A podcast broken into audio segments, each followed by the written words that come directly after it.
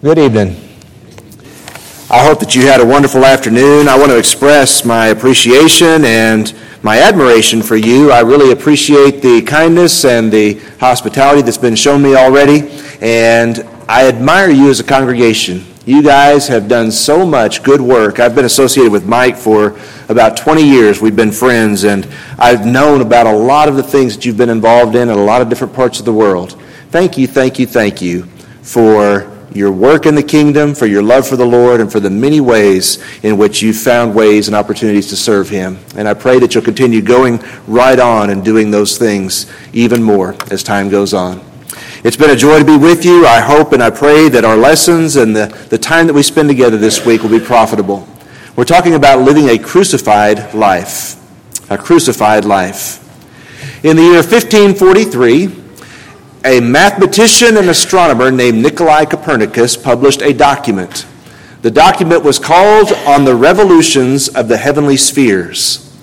And what Copernicus did was he suggested that the earth is not the center of the universe. And everybody gasped. And the Roman Catholic Church thought about excommunicating Copernicus because this was such a revolutionary idea that the, the universe does not revolve around the earth.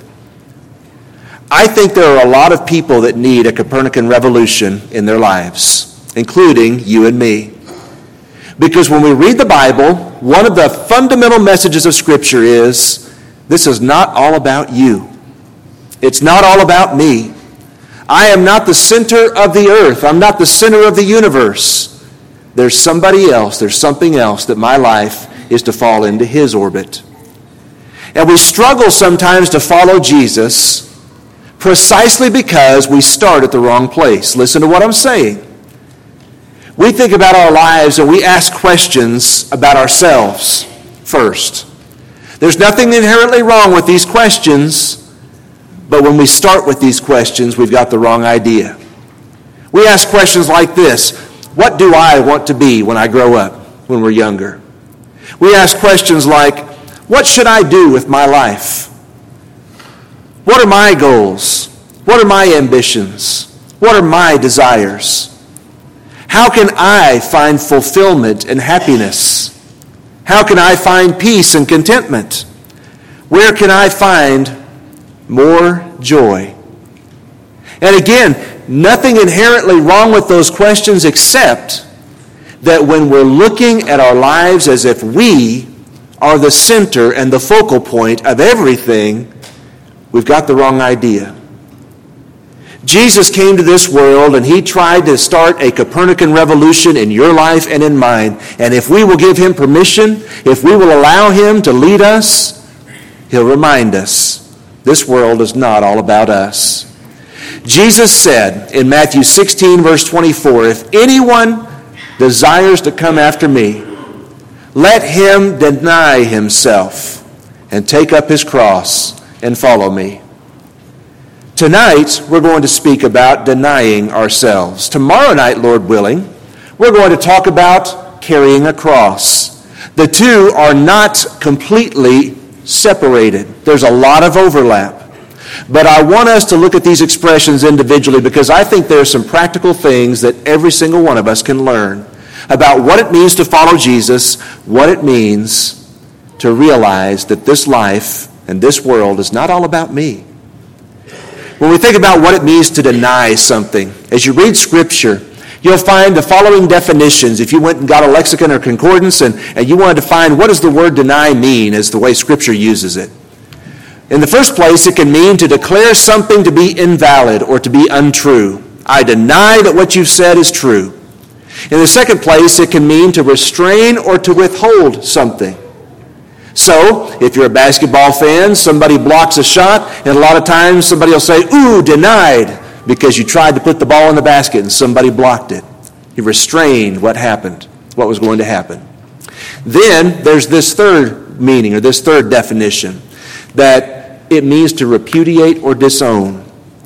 To repudiate something or to disown someone. Not true. And you find examples of denial throughout Scripture. For example, in Genesis 18, verse 15, when Sarah was in the tent laughing, remember? And the guests that came and, and they said to Abraham, your, your wife is laughing. And Sarah said, I did not laugh. Oh, yes, you did. I heard you. She denied it. Here's another example of denial.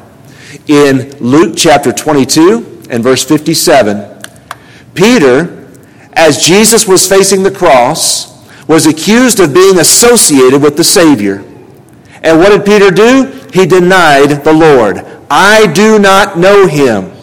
He declared that it was not true that he knew the Lord. He disowned the Lord, if you will. There's another passage later in the New Testament, Titus chapter 1 verse 16. There are people, the Bible says, who profess to know God, but in works they deny him. So their mouths say one thing, but their lives say something completely different. Their lives deny him. And so when Jesus says in Matthew 16, 24, you're supposed to deny yourself and take up your cross and follow me, we ought to start thinking about what that phrase, what that term deny implies. What does it mean? It's a command that Jesus is giving to me. What does it mean to deny myself? If I can suggest this, I believe that denying ourselves boils down to this. It means that we express in concrete, tangible, practical ways that we recognize our lives are not about us, they're about Him. That's what denying ourselves really boils down to. I'm recognizing in concrete and I'm expressing in practical, tangible ways that this world is not my home, that my life is really not about me, it's about Him. Denying myself. And it would be one thing if we could just deny ourselves, Matthew 16, 24, when I become a Christian, when I become a disciple. I deny myself, none of self and all of thee. That's what I want. That's what I desire. And if we could just do that one grand gesture and then forget about it, that would be one thing. But, brothers and sisters and friends, I don't think that's the way that Christianity, that discipleship works. Rather, self denial has got to be a part of our everyday experience in walking with the Lord. It's got to be something that we think about. It's got to be something that we pray about. It's got to be something that we strive for because it's a way in which we become more like Jesus, denying ourselves taking, up our crosses and following Him. When we think about denial, here's a concept to keep in mind. To deny myself, in Matthew 16, verse 23, Jesus tells Peter, Get behind me, Satan, for you are not mindful of the things of God, but the things of man. I'd like to suggest to you tonight, as we make this practical, that there are two me's. Two me's. What do you mean, Brother John? Here's what I mean. I mean that there is, as we just sang about, none of self and all of thee, there is the version of me that wants the things that I want. I have preferences, I have likes, I have desires, I have things that I long for, I have things that I seek after. The me that wants what I want. On the other hand, there is also this the me that wants what God wants. As a disciple, as a follower of Jesus Christ, there is a part of me that wants the very same things that God wants. And when I think about self denial, consider this. Sometimes the me that wants what I want wants the very same things that God wants. Sometimes the me that wants what I want wants the things that God wants. When that happens, everything's great. Discipleship, following Jesus, Smooth and easy, if you will. But what about the times in my life where the me that wants what I want wants something very different than what God wants? What do you do then? Self denial is saying no to the me that wants what I want. It's saying yes to the me that wants what God wants. I'll show you biblically how this works. As you think about self denial, what I'd like for us to do tonight is have five points in our lesson. We're first of all going to talk about some areas, some areas of our lives in which we need to think about the me that wants what I want and the me that wants what God wants. Then we're going to look at a model. Did you know that Jesus Christ is a model of self denial and the Bible indicates such? We're going to talk next about some disciplines that we can pursue in our lives as we seek to deny ourselves and take up our crosses and follow Jesus. Because in pursuing self denial, we can become more like our Savior. by saying no to the me that wants what I want, saying yes to the me that wants what God wants. We're going to talk then about some questions to reflect upon and some blessings, finally, that God has in store for those who deny themselves. In the first place this evening, I'd like for us to spend some time talking about some areas. Areas to consider in which self denial is something that God wants us to practice. I believe all of us, if I were just to give out a poll or ask, a, ask for a show of hands and comments, all of us would start with this. We certainly ought to practice self denial when it comes to resisting sin.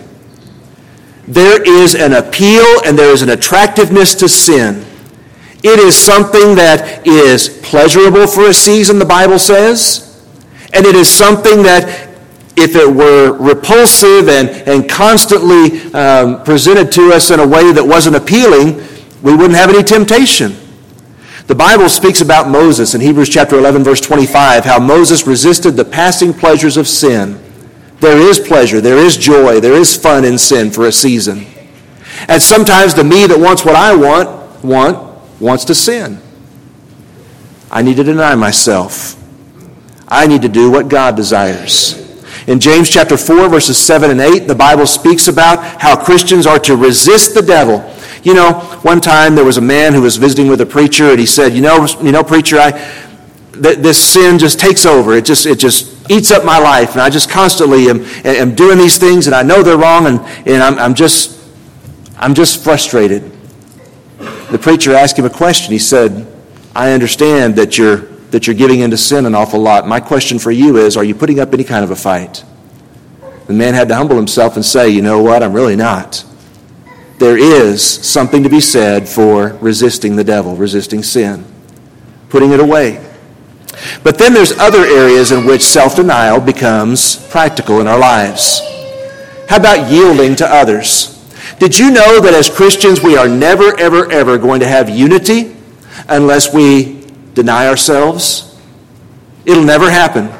We can have the seven ones of Ephesians chapter 4, verses 4 through 6. We can pray the prayer that Jesus prayed in John 17, verses 20 through 22. We can preach about Paul's appeal to the Corinthians in 1 Corinthians chapter 1, verse 10. But if brethren are not willing to deny themselves, to say no to what I want and to say yes to what God wants, if we're not willing to practice lowliness of mind and humility, and kindness and tenderheartedness toward one another, we will never have the kind of unity that Jesus died to create. The unity of the Spirit in the bond of peace, Ephesians chapter 4, verse 3. Self denial is essential for getting along with my brethren in the Lord. By the way, self denial is essential for getting along with your spouse in marriage. Sometimes the me that wants what I want doesn't want the same things that God wants in my marriage. Self denial is essential. Self denial is essential in getting along with my family members and my friends and my loved ones, yielding to others. James said it this way in James chapter 4, verse 17, or James chapter 3, verse 17. He said, The wisdom that is from above is pure and peaceable and gentle and reasonable and full of mercy and good fruits and unwavering and without hypocrisy. That's the kind of wisdom that gets along with others and doesn't constantly start fights and doesn't constantly enter into contention and controversy. I need to deny myself when it comes to yielding to others. And then there's this. When I think about denying myself, yielding to God. In James chapter 4, verses 15 through 17, James reminded his brethren that your life is like a vapor. It appears for a little while and then vanishes away. Remember? And then James says, instead, you ought to say, if the Lord wills, we shall live and also do this or that. James 4:15. If the Lord wills, if it's what he wants, then I'll fulfill my plans. Self-denial. That's what James 4 verses 13 through 17 has to do with. It has to do with recognizing that God is in control of time, God is in control of my future, and when I make plans and I leave God out, I am arrogant and I am boasting. That's what James says. We're guilty of sin when we make a bunch of plans and we have all kinds of things on our Google Calendar and we forget and we fail to say, if the Lord wills, we shall do these things. When I read the book of Acts in Acts chapter 6 verses uh, Acts chapter 16 verses 6 through 10, the apostles were striving to go to Asia and the Bible says the Holy Spirit forbade them. And then they tried to go to Bithynia and the Bible says the Spirit of Jesus forbade them. They really, really wanted, the me that wants what I want, wanted to go to Asia and preach the gospel, wanted to go to Bithynia and preach the gospel. What God wanted was something different. What's needed at that point? Self denial. Do you see? Resisting sin, yielding to others, and ultimately yielding to God and to His will. Those are some areas in which all of us ought to give some, intent, uh, some intentive thought to self denial. Second, this evening, let's consider this. There's a model to appreciate. Open your Bibles, if you would, to Matthew chapter 26, and look, if you would, at the prayer of Jesus in the Garden of Gethsemane. Matthew chapter 26 and verse 39. Jesus was going to the cross. He says to you and me, take up your cross and follow me. We need to watch how Jesus went to the cross. We need to watch his attitudes, and we need to watch the fact that even Jesus denied himself. Matthew 26, verse 39. Watch this. He leaves his apostles in the garden and he says, I'm going over here to pray. And the Bible says in verse 39, he went a little farther and fell on his face and he prayed, saying, O my Father, if it is possible, let this cup pass from me. Now, what does that mean? Let this cup pass from me. Jesus is speaking about the cup of God's wrath. He's speaking about the cross. And he's looking at what's about to happen and he's realizing the implications and the pain and the difficulty that it's going to present. And he's asking in prayer, Father, if it's possible, the me that wants what I want, let this cup pass from me. If, it's, if there's any way to save people, if there's any way to accomplish your plan apart from this, may that happen. Then he goes on and continues his prayer in verse 39. Nevertheless, not my will, but your will be done. What's Jesus doing? He is denying himself. The me that wants what I want, let this cup pass from me. The me that wants what God wants, nevertheless, not my will, but yours be done. And so, as you look at the model of Jesus Christ, he shows us how we can deny ourselves. He acknowledged his desire he prayed about it. God, if it's possible, let this happen. Nevertheless, not my will, but yours be done. Turn to another passage as we think about the model. Turn to the passage that was read in our scripture reading just a moment ago in 2 Corinthians chapter 12. And look, if you would, at verses 7 through 9. 2 Corinthians chapter 12, verses 7 through 9. Focus especially on verse 8. The Apostle Paul had a thorn in the flesh. I don't know what his thorn in the flesh was. If you know, please see me at the back after services because I'd really like to know. I'd really love to understand more about this thorn in the flesh. I think the Bible doesn't tell us for a lot of reasons. But whatever this thorn in the flesh was, it was hindering Paul in his ministry. All Paul wanted with his life was to serve God. All he wanted was to do God's will. All he wanted was to save souls and to bring souls to Jesus. And this thorn was in his way. It was slowing him down. It was causing him difficulty. And so Paul, the Bible says, prayed. He prayed three times to the Lord that it might depart from him. And so Paul takes inventory of what he wants, the me that wants what I want. I want this thorn to be removed. But God spoke to him, the Bible says, and said, My grace is sufficient for you. My strength is made perfect in your weakness. The me that wants what God wants and Paul goes on to say in that passage, if you're looking at it, he says, Therefore I am content. I am fine with the thorn in my flesh, with weakness and all kinds of things, because when I am weak, then I am strong. What did Paul do? Instead of getting angry with the Lord for not removing his thorn in the flesh, instead of saying, Well, that's it, I'm through, I'm walking out, I'm not going to follow you anymore, Jesus, instead of doing those things, what did Paul do? He denied himself and he continued to serve the Lord, realizing that God's strength is made perfect in weakness. Paul acknowledged his desire, Paul prayed about his desire, and Paul willingly accepted God's answer to his prayer self denial. The me that wants what I want, the me that wants what God wants. You know, we sang the song, Some of Self, All of Thee, None of Self, All of Thee, a moment ago. I appreciate that song tremendous sentiment. But as I live my life, yes, none of self, all of thee. That's what I want more than anything else. But on a daily basis, day in, day out, I struggle with that, don't you? I struggle with the me that wants what I want. I struggle to deny myself. And I struggle to do what I know God wants me to do. Struggle with those things. And so, third, this evening, as we've looked at these models, Paul and Jesus, let's think about some disciplines for all of us to pursue as Christians. Disciplines to pursue. You and I can think about self denial in a lot of different areas of our lives, and we can pursue self denial if we'll think about it. Number one, disciplines to pursue. I need to, as a Christian, recognize God's posture toward his children.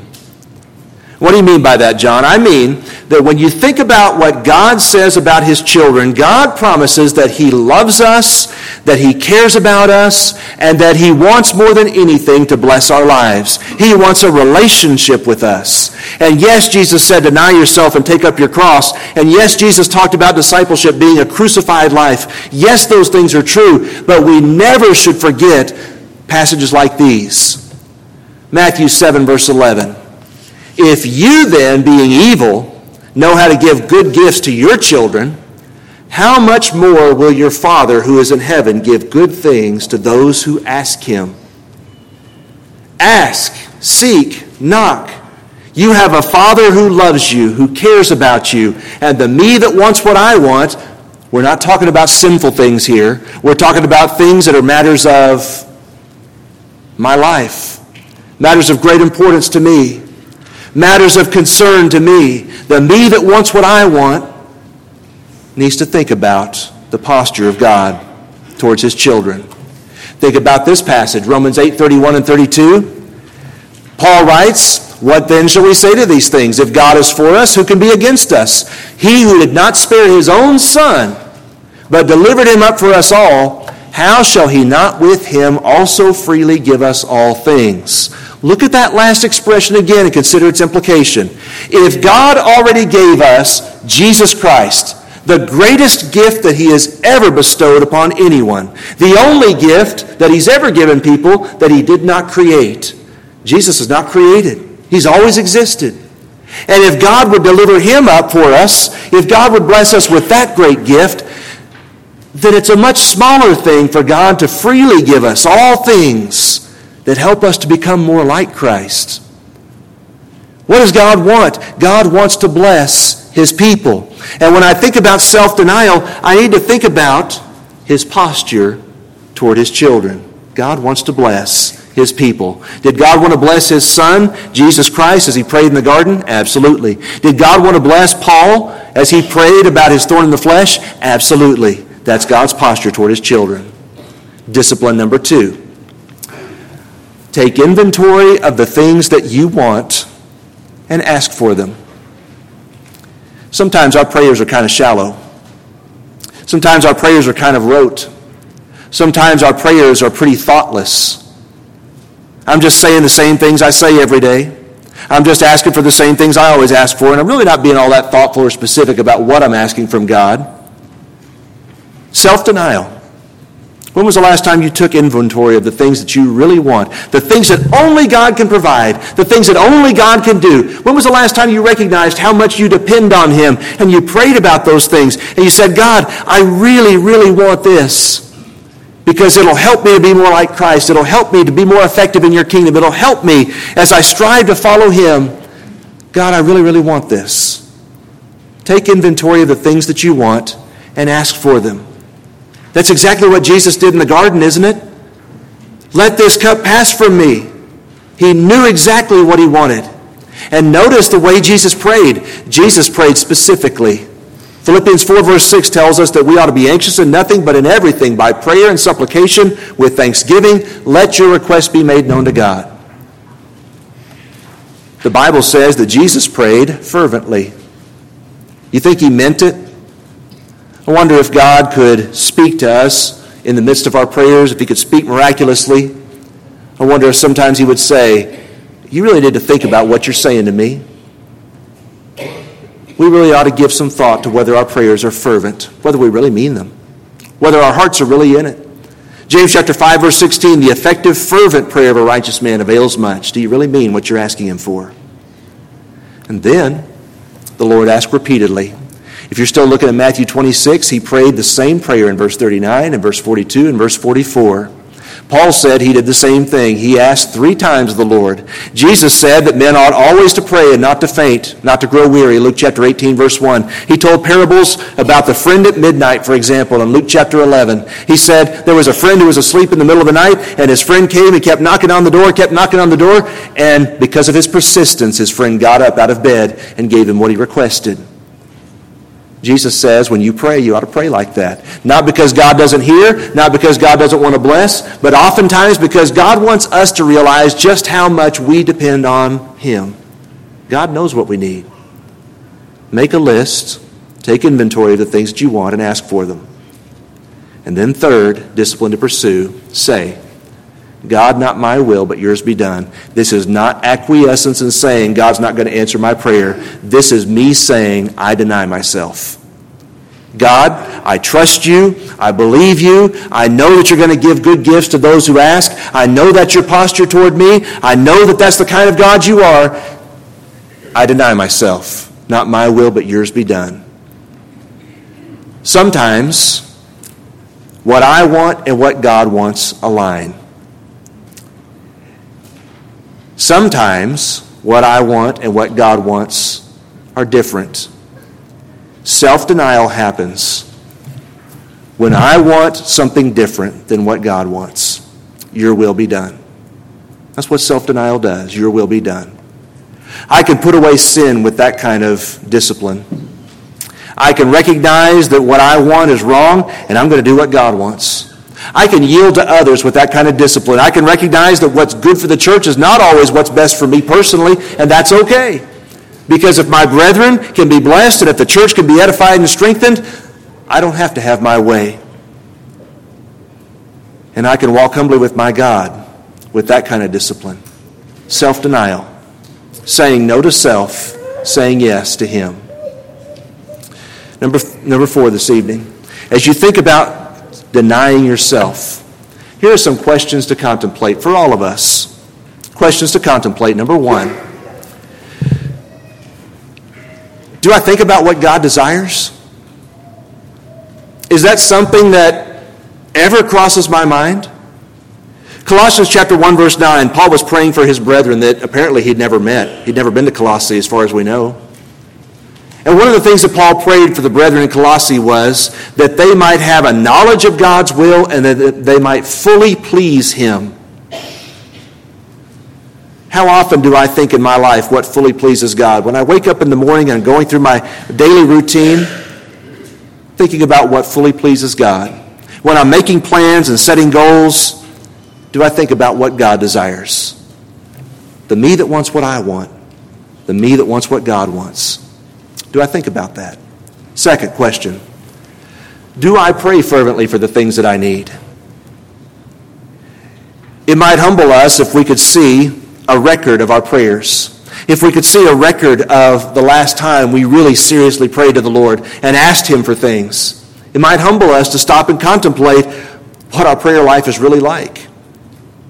You know, if we really believe that we're disciples of Jesus Christ, if we really believe that we have a relationship with God, shouldn't our prayer life demonstrate that? Question number three Do I regularly acknowledge that God may have different plans? It does not mean that God is trying to hold out on me or withhold something from me that I need. It means that God's plans may well be different than mine. Think about those apostles wanting to go all they wanted to do is preach the gospel in Asia. God had different plans. How about you and me? We set goals and we set plans and we have dreams. Do we ever acknowledge that God's may be different than ours? Number four question Do I strive to obey God even when it's difficult? You know, when Jesus said back there in Matthew 16, verse 24, if anyone wants to come after me, let him deny himself take up his cross and follow me? When Jesus said that, what he's saying is sometimes the me that wants what I want is going to have to take a back seat to the me that wants what God wants. And that's going to be difficult. That's going to be painful. That's going to be hard. That's going to be challenging. That's what it means, brothers and sisters and friends, at least in part, to live a crucified life. It means that I'm seeking God's will in all that I do, in all that I say, in all that I am. Number five this evening. When a person begins to deny himself or herself, there are some blessings that attend that kind of lifestyle. Some blessings that attend that kind of lifestyle. The blessing number one Christ likeness. Oh, my Father, let this cup pass from me. Nevertheless, not what I will, but your will be done. You want to be like Jesus? Start denying yourself. Start saying no to the me that wants what I want, and say yes to the me that wants what God wants. In 1 Peter 2, verses 21 and 22, Peter had just gotten through talking about slaves and masters, and he said, Slaves, because you're Christians now, you be obedient to your masters and submissive to them in all things. And even if they mistreat you, you keep right on acting the way Jesus would act if he were in your shoes. And then he says, For Christ has left us an example that we should follow in his footsteps. He denied himself, Peter says, and you can follow in his footsteps and deny yourself. He was without sin and he showed us the way Christ likeness. I'm convinced, brothers and sisters and friends, that we don't become more like Jesus without putting some effort. That's not to say that it's all of us. That's not to say that God won't help us. It's not to say that God's grace and His mercy and His compassion are not available to us. But I'm saying if we don't ever intend to become more like the Master, it's not going to happen. Saying no to the me that wants what I want. Blessing number two Flexibility and contentment. Wouldn't it be nice if more people had more of that? But especially as Christians. In Philippians chapter 4, verses 10 through 13, the Apostle Paul was writing a thank you note to the church at Philippi. They had sent him some help, and he was in prison, and he said, Thank you for what you've given me, but I want you to know that I was okay. He says, I've learned to be abased and I've learned to abound. I've learned to do with little, I've learned to do with a lot. I have learned in whatever state I'm in to be content. I can do all things through Christ who strengthens me, he says. What was Paul demonstrating in that passage? Paul was demonstrating flexibility. I can go through any situation with Jesus. If Jesus goes with me, I'll go anywhere. And I can be content in any circumstance. I appreciate that you guys support Rod Kyle missionary in New Zealand, Solomon Islands. I actually had lunch with Rod last Friday. He was in Katy. Got to visit with Rod about his adventures with Terry Pafford and got to visit about, you know, some, some pretty harrowing tales and things like that. And one of the things that I kept thinking about was here's a man who is flexible. Here's a man who is content as long as he's serving his Lord. He knows what it means to deny himself. You and I could learn a lot from people like that. Blessing number three ability to serve joyfully. The ability to serve joyfully. When you go to Chick fil A and you say thank you, what do they say? My pleasure. My family rolls their eyes at me because I always say thank you five or six times at Chick fil A just to hear them say my pleasure. You know, when we deny ourselves, when we say no to the me that wants what I want, we say yes to the me that wants what God wants, we can genuinely serve and we can genuinely say, My pleasure, because this is what God wants. I'm joyful about serving. Jesus took a towel and wrapped it around his waist and got down on his hands and knees and washed the dirty feet of apostles because he knew what it was like to deny himself. And then this, number four when I learn the discipline of self denial, when this is something that I'm doing repeatedly in my life, it helps me to trust in God's goodness more. The goodness, the kindness, the loving kindness and mercy of God, which leads us to repentance. Romans chapter 2, verse 4. Brothers and sisters and friends, we may not get everything we want in this life, but really, this life is not about us. The world does not revolve around us. We will have everything we need so that God can make us and shape us and mold us to be more like our Savior, Jesus Christ. Self denial helps us to see that and to appreciate that much more clearly. And so, my challenge for you this evening is this I want you to not think of self denial as maybe just one grand gesture. Jesus said, Whoever gives his life for his friends, greater love hath no man than that. John 15, verse 13. That's one grand gesture, but rather what I believe the Christian life is about is about walking with Jesus day by day. And it's about taking an assessment and an inventory of my life and realizing there are some things that I've been wanting a lot, and I've not been thinking about what God wants. But the me that wants what God wants is going to win out. None of self and all of thee. I'm going to serve him. I'm going to follow him. I'm going to praise him. And it starts with saying no to me. Thank you for your kind attention this evening. Get the songbook and open, if, if, if you want to, the song that was announced. You guys use paperless hymnal, so you don't have to do that. We don't have paperless hymnal back at Katy, so I can say that. We're going to offer heaven's invitation at this time. If you need to respond, if you want to become a New Testament Christian, believe in Jesus Christ, repent of your sin, confess his name, be baptized for remission of sins. Deny yourself take up your cross and follow him. We're willing to help you with that decision this evening if that's your choice. If you want to respond and ask for prayers, whatever you need, won't you come while together we stand and while we sing.